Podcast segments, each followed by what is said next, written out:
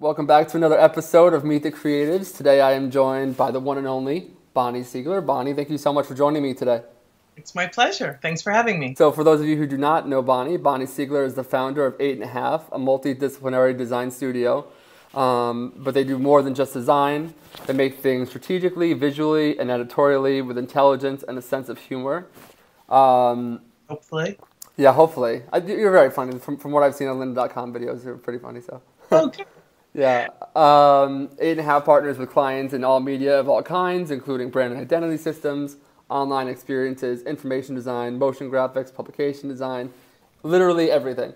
Bonnie, I'm going to cut right there. I'm good. Uh, Bonnie was voted uh, the 50 most influential designers working today by Graphic Design USA. So I recently took, I, well, I should say, I recently watched your um, How to Design a Career, and I was really intrigued by that. And I also took your course on art direction. Excellent. But I, I was interested to know that you had a very similar experience to me where you didn't know it was called graphic design, but you kind of stumbled upon it accidentally, which happens to a lot. Um, you collected, and I thought I was the only one who did this. You collected hotel amenities. I did. and waited for openings of TV shows, and the exact moment would come on. Did you watch the rest of the TV show or no? I did, I did, but I had to be there. Most people could be there as long as when the show started, but I had to be there before the show started. But when but you had video and and you know yeah. you tape stuff on your on your DVR or whatever. Yes. So if I missed the opening to the Partridge Family, I had to wait a week to see it again. Oh, that's horrible. Did you have a was the Partridge Family your favorite? Was it was pretty pretty high up there. Partridge yeah. Family, Mary Tyler Moore, Lost in Space. I always, for whatever reason, loved Cheers. I don't know why. I think it's like because I, I grew up like with Nick at Night, and like that sound would mean that I was like up too late, so it was like cool. so. I, I've, I've I'm a huge fan of Cheers, and my 11 year old just watched the entire thing. Yeah. Like nine seasons. I, I binge watched it uh, on, on the train, and I kind of got to a point. I was more of a fan of like the earlier stuff than. The, I was going to ask Diana Rebecca. I'm, I'm, a, I am a Diane guy to my dying day. Yeah, absolutely. That's awesome. I don't know how we got off on that tangent, but. Uh... uh, yeah, it was Disney World actually that was the first place I really noticed design, and because they were the first experience I had with branding being so overwhelming and hugely successful. Right. I was 13. Wow. I didn't know what it was that I was so drawn to, but I started collecting the amenities from the hotel and the different restaurants, which were all themed differently. Right. Each of the parks had a slightly different thing going on with the architecture and the design and the language. It was just so cohesive, so well done. Was there anything else in your childhood that kind of after Disney, like when did you in, in high school and college, did you design like school play posters or something like that? Was there anything in particular? I no, you know, mostly I did stuff for myself. I was obsessed with Andy Warhol, and I went to Carnegie Mellon um, because he went there. Right. It was Carnegie Tech when he went there, but he really changed the way I saw the world. Right. So I was really into him and and other pop artists, and their relationship between art and commercial art. That just right. Um, so. It, I went in that way more than I didn't know any graphic designers. There was no graphic design in my high school. There was nothing teaching me. Right. So I had to, yeah, I just had to find it out on my own. So college was really amazing. Right. Because right. other people who knew what this thing was, and that's so cool. Paul, I actually just spoke with Paula Scher last week, and she said the same thing that she was like, she felt like a loser until, and then she went to college, and it was like all of a sudden this moment of like like-minded people and people who felt the same way. So. Yes, it was like cool. that No Rain video with the Bumblebee girl. Do you know that video? Never mind. no, no, we've come this far. Now I need to know. What what is the Bumblebee video. it's a little girl who's dressed as a bumblebee and she's the only bumblebee and then she in the end of the video she's let loose into a field with lots of other bumblebees. Oh my god she feels good. At this point in my life i think i would start crying if i saw that. I don't know. It's it's pretty good. That's awesome. Very cool I want to talk a little bit about um, Command X, and I know that between Lynda and Command X and everything, you're very active in helping young designers. Which thank you because I feel like we need it, and that's one of the reasons why I started this uh, this podcast. So um, let's start with Command X. How did you come up with that? And uh, for those young designers who don't know about it, how can they get involved or submit? Well, Command X is a competition that takes place at the AIGA National Conference. Um, so we choose seven designers. You have to be 26 or under, so you fit. Going quickly. Um, and you enter with five samples of your work and a written paragraph about why you, you should be chosen for Command X. And the paragraph is actually almost more crucial than the work. The work is important, but the combination of the two is really what makes the decision. So then the seven contestants get to go to the conference for free, and they participate in this crazy competition where they have to design to a specific project, and they're judged on stage in front of 2,000, you know, other professional so designers scary.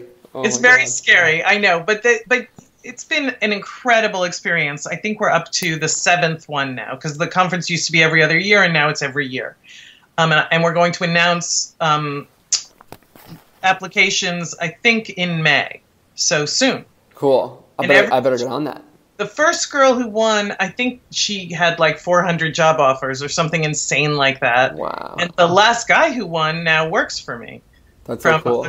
one in October, and you win prizes and money and fame, and it's What- it's great. What was it about? Uh, is it that's a guy who works for you, right? What's his name? Yep. Adam Lehman. Adam Lehman. What was it about? Uh, was it his paragraph? Was it his ideas? Because I'm kind of fascinated by this. It's like the ideas versus like the technical skills, and I feel like a lot of people are so set on technical skills that their ideas conceptually are not so much there. So was it like what he wrote? Was it what he did? His character? It was a it was a combination, and also the presentation itself. You know, every we take the whole thing into consideration. right. How did they design that front page, which has their picture and the paragraph, which some people don't think about. I once, there, when I was working at VH1, I got a resume. I got a portfolio. In those days, you would drop your portfolio off. Right. the portfolio was dropped off and there was a cover letter on top and a resume. And underneath the cover letter and the resume were the three other versions of the cover letter that she had typed and designed, unsure of which cover letter looked the best. That's so And cute. the fact that she cared so much about the way the cover letter looked, right. she, she w- would have been embarrassed, I'm sure, that I had all those versions Yeah. but it told me a lot about her and I hired her. Oh It was my like almost because of that, because she cared about the details, the things most people don't care about. I applied for. Uh, I had sent this letter to Emily. This is so embarrassing, but I feel like I need to talk Tell about me. it. I wrote this letter. I like paced around on my on my roof. I, like I like made voice memos and I recorded it. And I made, so I wrote this story about uh, when I was younger. I used to dress up like Santa Claus and like how I would like have all like these phases and stuff like that. And like Star Wars. And I was like a kid with a wild imagination. The Santa Claus thing was really weird. But I was like, screw it. I'll put it in there. It'll be heartfelt. So uh, I sent it to Debbie. Debbie loved it, and then she sent it to Emily. And then I went and interviewed at Pentagram, and uh, it was so funny because I didn't speak with Emily. I spoke with like Timothy Cohan and, and those guys. So I don't know who that is. it's like the people who like work for her, or whatever. I, I, Uh-huh. don't, I don't know if she like, wasn't there that day or whatever. But it was so embarrassing though because I wrote this like heartfelt, like you know, Like personal like, letter. sensitive personal Yeah. letter, and they're like, I was like, did you guys read the letter? And then I, and then I screwed myself out of the job there because I um, I like had this job that was like offering like a full time thing, and like oh like it's a two week trial period, but I didn't know what the, what that meant. That Uh-huh. basically means like two weeks and like you're gonna get either booted or get it. And so I passed up an internship at Pentagram to get a job that I didn't get, which was like devastating. And those guys think that I'm a weirdo because I write letters to Emily Oberman about Santa Claus. So No, no, no, not at all. it was really awkward. I felt No, the need to tell no, you. I think that's nice. I think, you know, I'm teaching a class for Lynda right now about how to get a job in graphic design. Oh thank God. I will promote it so hardcore.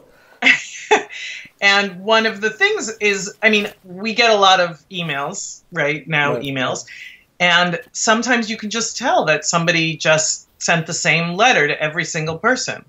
And, you know, it saved you a lot of time, but it means very little to me to Right. get, you know, I'm looking for a job. Look at my portfolio. Yeah, Sincerely. Like, that tells me nothing about you. right. That's so true. So I think doing something personal and that means something to you comes across. For sure. Important. We just had a guy actually today here. At, I'm at Bulletproof uh, in New York City here, a package design company, and we had a guy came today. This is ridiculous, and it's actually fitting. He uh, dressed up as a donut delivery guy, and he came in with Dunkin' Donuts, but he had like his logo on top of the donut thing, and then like inside the donut box, yeah, we were all a little bit weirded out too. Uh, but no, it's cool though. It was, it was really funny. And then like inside was his like, resume, and it was like a donut themed resume. But it's funny though because the entire office was talking about it. So it's like people might think like, "Well, what a dumb idea," and he had 15 people at the company looking over his portfolio, and there's probably that's, 20 yeah, inbox messages. That's really terrific. I, I, mean, breaking the rule, you know, it's very it's scary to break the rules because you could really fuck it up, right. or you could kick ass because no one's ever done anything like it before. Right. So that's true. But is doing it, breaking the rules well is amazing. Right. Well, that's the thing. It's it's weird. Like for a young designer who's written a lot of cover letters and stuff, you don't know what's too far and what's weird. And not that it's like not appropriate, but it's just like what there's there could be one thing that could throw off the entire thing that just like smells a little weird. Yes. Is there anything that you can say without giving away your uh, your course, or sh- or should we wait for the course? no, no, no. I I got a letter recently from someone who said, I'd really like to work for you because I want to make my portfolio better. That's an example of something not to say. Right. Because th- that sort of goes without saying for any young designer. Right, but my right. goal is not making your portfolio better. I want to know what he can do for me. right. That's so true. and so, to, and his whole email was about how much he wanted good stuff in his portfolio. It was sort of like, so can I use you for a while? Yeah. Is that okay with you? but I'm paying you. Right, it just it was a terrible direction to go. Oh, that's not good. That's not no, good it was it was really bad. Yeah. Another thing is like copy and pasting the cover letter and then not changing the name. That's oh, another oh, yeah. biggest fear. Missing a podcast date and doing that are my two biggest fears. we we definitely at, at number seventeen we got one once that had Dear number 17, the reason I'd like to work at Pentagram is blah, blah, blah, because, and then I can't remember, you know, like some other design firm does such great work. So they just completely messed There's it up. Three separate ones? Three different design firms mentioned in the cover letter to us. Oh my God. That's not good. I could, I could see if it was like pentagram because maybe they would apply to like to, to you and to Emily and that they like both of your work, but then to have the third one. No, no, this was at number 17 pre pentagram. Oh, okay, cool, cool, cool. So let's talk about from, let's get back to from college until, and what happened after college. When did you meet Emily? When did you start um, number, number 17? Yeah, I'm making sure I got my numbers right. Number 17. Yes. Eight and a half is half of number 17. Very smart. Thank Trendy. you. Um, Emily and I met at our first job out of college at a small design studio, and we became best friends day one. Right. It was just silly. It was silliness. Yeah. Um, and then we started working together on freelance projects immediately, but we didn't start, and we knew we were going to do it eventually, but we didn't do it for another seven years. Wow. So we just did had our jobs and did um, freelance work at night every night. Yeah. Oh. and then eventually you just got kind of like, how does that happen? How do you go from starting your own studio? Because I had that, like, I'm going to wing it and start my own studio, and that lasted like a week. So it's, it's, it's kind of a brave thing to do. When did you want to jump? We, when did you know? We always knew, but but we were working out of my apartment. We didn't get an office until for the first like five months or so. Wow. So um so we had no overhead. Um, and we had work immediately from VH1 and other places. So we, we, we started out with some pretty great projects. Right. Um, and then then that was it. And then the number 17, uh, it was a parking spot, right? Is that? It was. So I know I just listen to Debbie Millman on a regular basis. So I think that you mentioned, you or Emily, somebody mentioned that on there yes, we were we went on a trip to Spain together when like five years before um, we started the company. And every the it starts with we got off the plane and we rented a car and they said your car is in space number seventeen.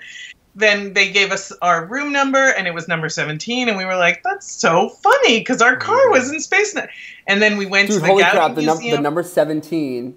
It's seventeen on the clock right now for how we've been talking for 17 minutes. Wow. See, that's Look how on it, YouTube thing right here, goes. 17 minutes. That's cra- that's how it happened. And and That's then so we went to weird. a museum and they said, "Can you check your bags together?" Because it was like you know a museum where you had to check bags, and they gave us ticket number seventeen. Wow. And then it just kept happening. There are a million more stories, but that was the first time. And then when when we were starting our company, we were just like, "Well, what else are we going to call it? We have to call it number 17." For sure. When was, what was it like when you first like had to pay someone's salary? When you go from being two girls in an apartment, randomly seeing the number 17, to then to, to then going and, and, and having clients and, and being responsible for people's well being and their livelihood. Really, that's got to be crazy. It was really organic. My my younger sister had just graduated from college and she was just hanging out in our apartment. And when my phone rang, we would say like, "Just pick it up and say number 17." Um, so she started answering the phone, and she stayed on as our office manager for 13 years. And and our first designer, um, Matthew Jacobson, was I think a student of Emily's, and I'm trying to remember. I think he, yeah, he wasn't an intern. I think he was just our designer, and he started when we moved into an office. So we built very slowly, and it was it just, yeah, it was just fine. You didn't have that like startup vibe, like we need to grow immediately. That's a cool. No, no, no, we never had that. Yeah. We had we had work, and we were very lucky. Yeah, and you had some amazing work. Who are some of your favorite clients? Uh, there's a whole bunch of them, but who are your favorite clients that you got to work with at number 17? I mean, our first project. Well, first we did an ad campaign for VH1, like right out of the gate. I had just left there, and they hired us to do an ad campaign, and it ended up on the front page of the New York Post Wow. because we did this ad campaign comparing you and your parents. The tagline was "Everything will be okay as long as I don't turn into my parents." And I feel that right now. and we showed Madonna, who was big then, and the Madonna in one of the ads that was on buses and, and phone booths around the city, and the New York Post called us Catholic bashers. So something we did got like, you know, press right away, which was very exciting for us. And, and we're not Catholic bashers. It was just the words, the name was the same. right. Um, and we did a lot of work for QVC in the beginning, but we also started working for Saturday Night Live pretty early on. My mom was pumped when she heard that you guys that you were going to be coming on my podcast. I was like, she did SNL. I go talk to people at Google. She doesn't care. I say SNL, and all of a sudden I have street cred with my mom. It's really I'm weird. glad I could help with that. So then after the number 17, and it was was it how many years was it? Don't tell me it was. 18. seven- It was 18 years. Sorry, You guys dropped the ball on that. You should have stopped at 17. you're right. That would have been great. That would have been so epic, but it's okay. Maybe though. I'll just say it was 17. I think it would be good. Yeah, okay. From now on, From now on, live. 17 years. Right. So then you went. Uh, was it directly after that that you started eight and a half? I know Emily went to. Yeah, it was like a Friday and a Monday. I mean, it was I was number 17 on a Friday, and I was eight and a half on a Monday. Were you, were you worried that people would think you were less cool with like with a, a smaller number? I was not worried about that. No. Okay, that's good. I like the way that the eight and the half. It all works out good. Visually, it works very well. and it was a funny name. It was a funny, you know, I like funny names. Did you take a lot of the existing clients from the, from your first thing, or did you start anew? Oh no, there were, you know, we pretty much had our own clients at number 17, so it just worked Oh, out okay. very naturally. That's so awesome. Yeah, it was good. All right, hang on. We keep going. This is how girls do it. Yes, No fighting, no biting. I know. Guys are way too aggressive. Um, wait. So, I'd like for this podcast to bridge the gap between entry level designers and the industry's best, and you're definitely one of the best. So, um, and I'd also like to do that by pointing out that um, for many designers, there are times of insecurity and falling flat on your face and um, getting thrown out of places because you don't have enough experience. Was there anything that you had in your any story that really stands out that was like a moment of like failure and that you just felt like, you know, Oh my god, tons. um, what's the worst? I want to know the biggest train wreck that's ever happened in the history of your life that you could talk about on the air, design wise. I mean, really, in the. I'm trying to think. Gosh, this is a really hard I question. know I'm, I'm going Because- hard.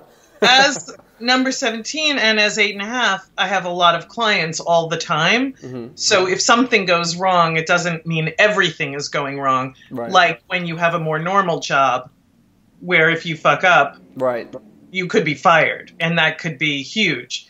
So I, I haven't had that since I've owned my own company. Really, yeah, um, yeah, that's good. But when I but when I was looking for work, when I was first you know out of college and looking for work, it w- that's one of the reasons I'm teaching this class. It was so hard, and and the way nobody writes you back, nobody tells you anything, nobody like you could have a great interview and then you never hear from them again. Oh. And I know, no, it's really I think people forget what it's like and how hard it is to be on the other side. Yeah. So so but you just have to work really hard to not take it personally when that shit goes down. Yeah. Um, and just keep remembering like who you are and what you want to do and what you're good at and keep going for it. You can't let that bring you down because right. it's it's you know when people like I don't get to write someone back for three days and then when I remember I feel terrible. I always used to think when I was young like oh, I'm really busy. I'll get back to you next week. I was like, next week? You don't have five minutes for a phone call? Like, yeah. I didn't understand, but I understand now. Yeah. And sometimes you just don't have time to make those calls. So it's you just have to keep keep your confidence up any way you can. Right. I right. know. I remember how hard it was. I really, really do. I can taste it.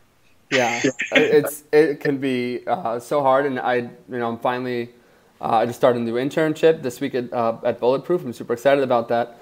And I want to run this by you because I've been thinking about this a lot. Um, when I first had my first job, looking, reflecting back on it, was kind of taking this position of like, I'm just really happy to be here. I'm going to be the person who speaks when spoken to, and and not that you should be aggressive, but I'm realizing now that I think one of the reasons why I didn't succeed was because I was not stating my opinions, and if we were in a critique, I didn't want to be the one who spoke up because it's not my place.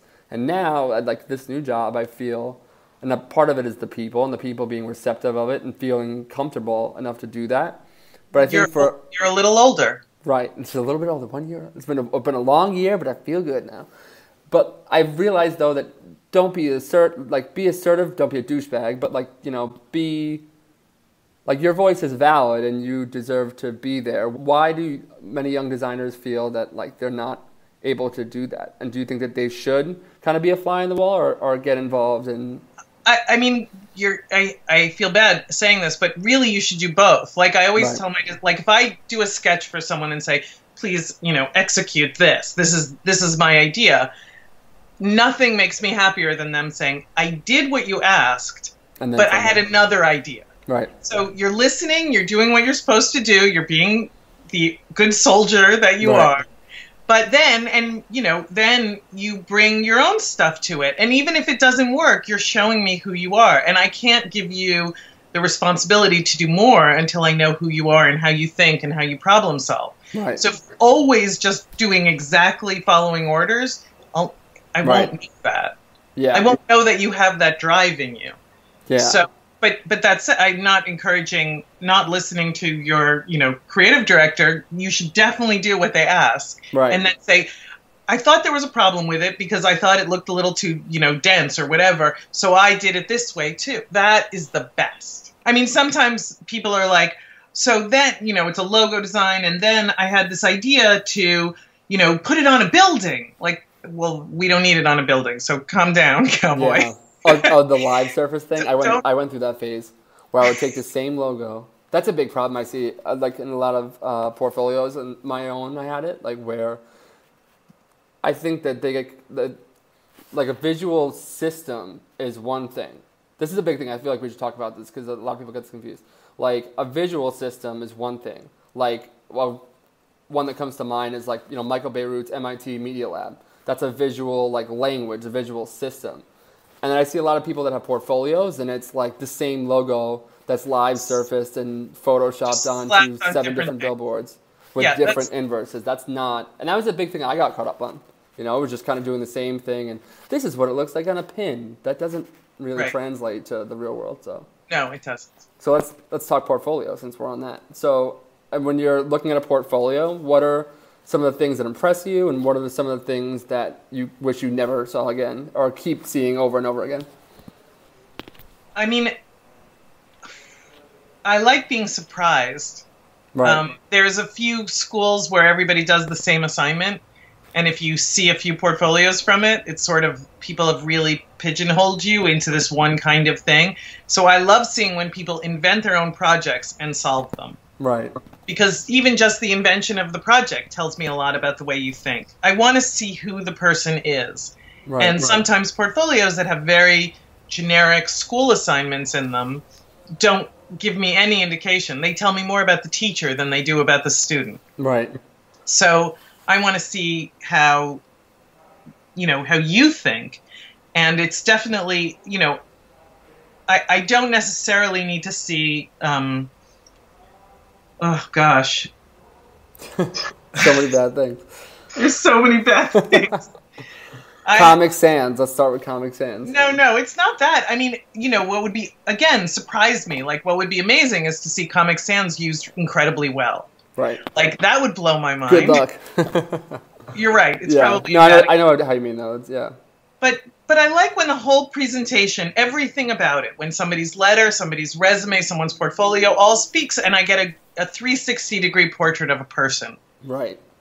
That's rare, Yeah. and but it it really is amazing when when you get it, and they stand out above the crowd for sure. Yeah. If you're just leaving school, and this is a big thing that I dealt with and a lot of my friends are dealing with right now, companies, as Debbie Millman says, do not hire people for altruistic reasons. It's not a charity. It's you know there are things and deadlines that need to be met, and you could be the nicest person in the world if they feel like you're not going to deliver, you're not going to get hired. How do you demonstrate just having had just le- left school? You know, you want to know about that person, but what is it that makes a, a creative director or, or an owner of a business? What makes you want to take a chance on someone, or or do you not? Because I you know I've heard some people say that they, they don't. You know. I, I mean that person even like you know if you if in school you're you have to design a magazine what you know what did you invent as your magazine how is it is it clever at all or is it generic like did Right. you pick time magazine and you know did their logo and their red frame Right. or did you like reinvent the medium even school projects can tell me so much Right. um, and in terms of skills, the one thing I would say is don't ever exaggerate. Don't say you rock at Photoshop and then you're given a project because somebody heard you say oh, yeah. You're you can really do it, and then you can't. That's Oh. way worse than saying. Uh, once we got a resume where someone said, um, put After Effects on a resume, and we said, "How long have you been doing After Effects?" She said, "Oh no, I can't do it yet, but I'm gonna learn it."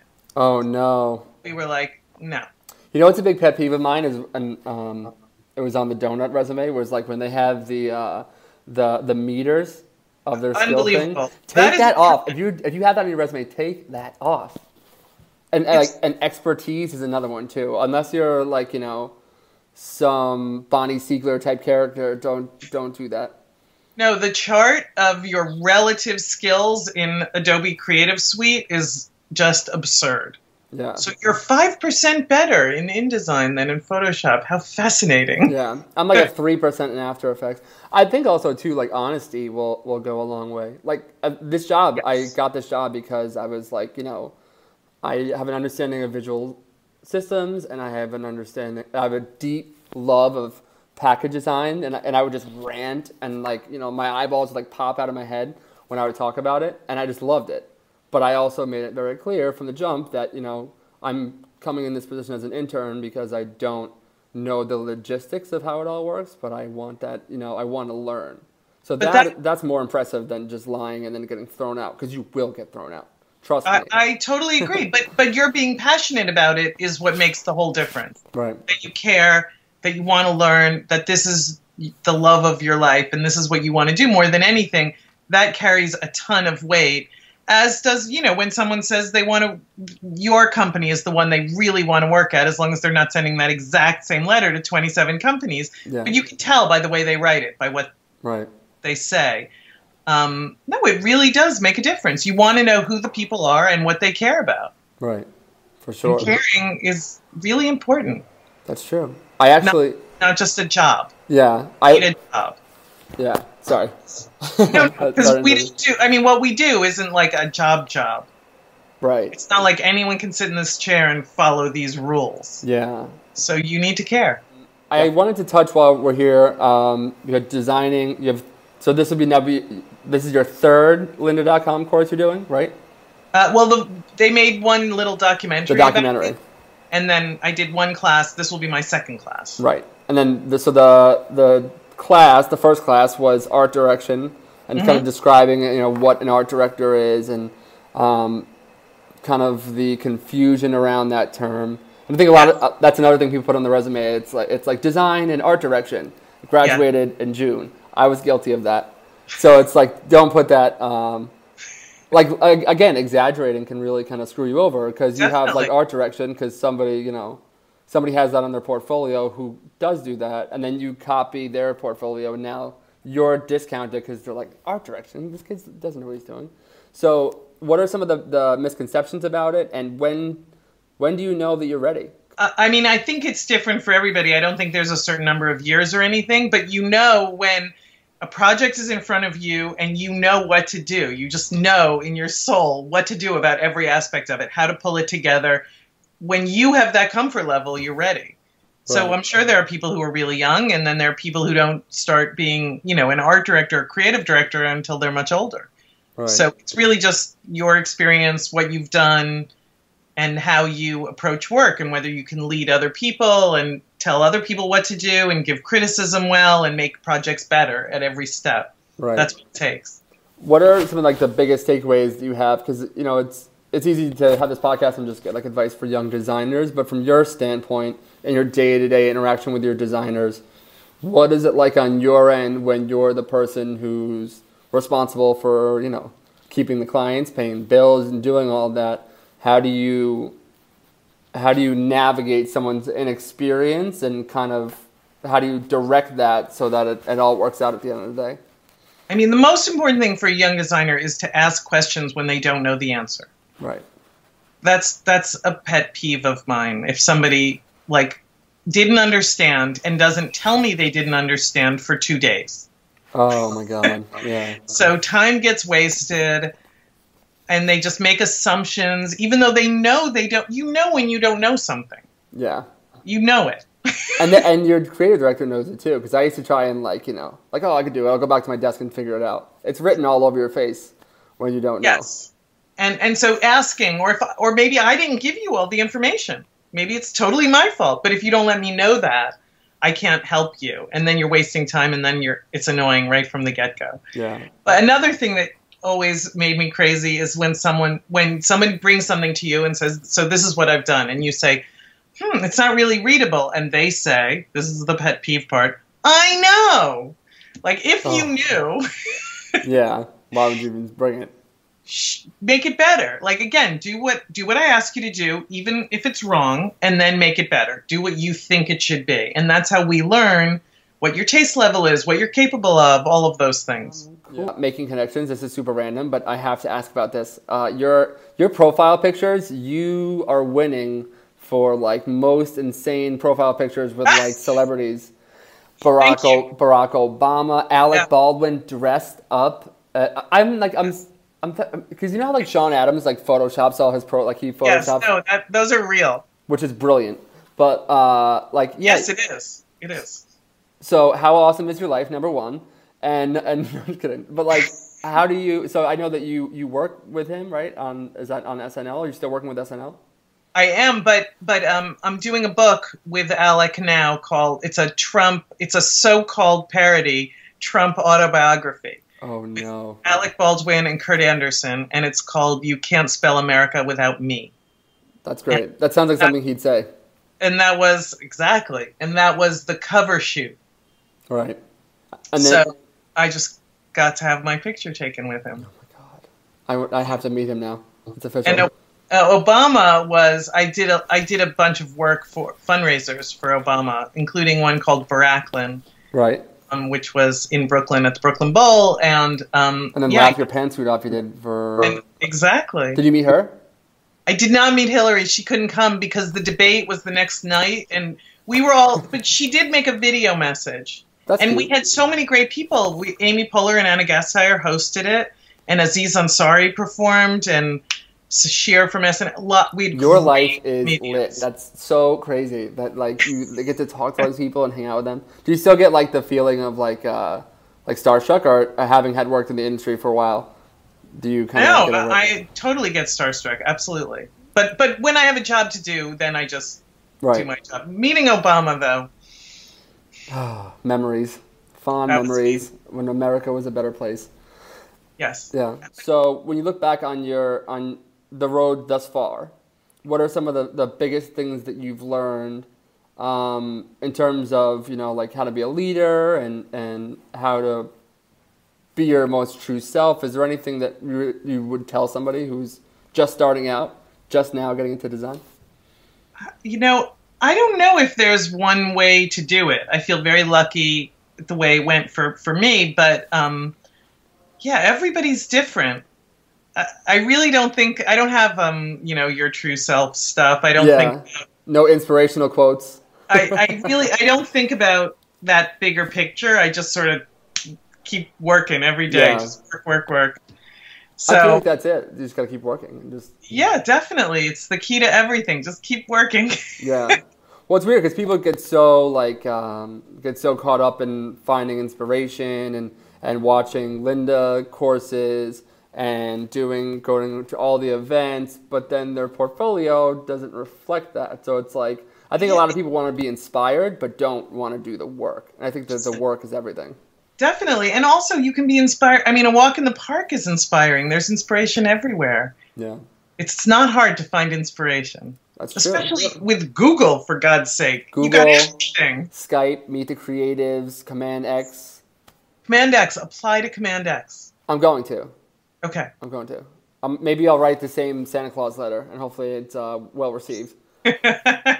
I'll try and take out. Uh, I'll try and make sure that has the right name on there. No, I was kidding. yeah, exactly. Don't don't say dear Emily. Yeah, no, I can't. it was so funny because at the end of the interview, I was like, I was like, "Did you guys read the letter?" And they were like, "Yeah, we read the letter." I was like, "Oh no!"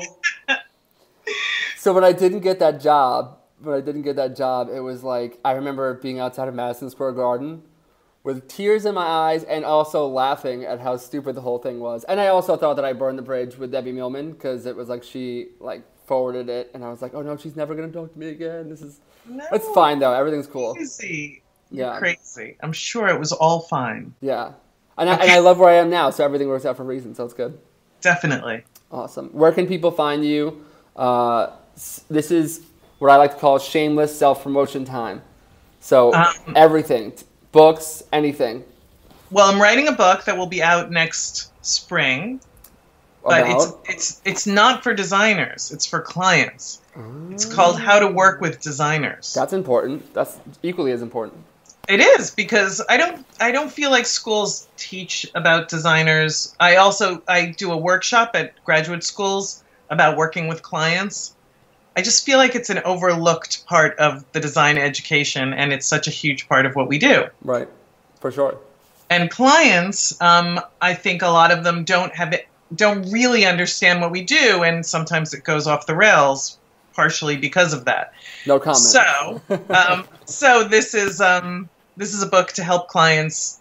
You know, if I give them the benefit of the doubt that they just didn't know um, better, right. then this is telling them, you know, how it is for us Right. from the other side. Your website is. 8.5.com. there's a whole bunch of awesome stuff there, and I, I wish that we had a time today to get to all the case studies and stuff. But check out Bonnie's work, take her classes. Bonnie Siegler, you're one of the most woke people I know. Thank you so much for joining me today. This has been a lot of fun. Thank you.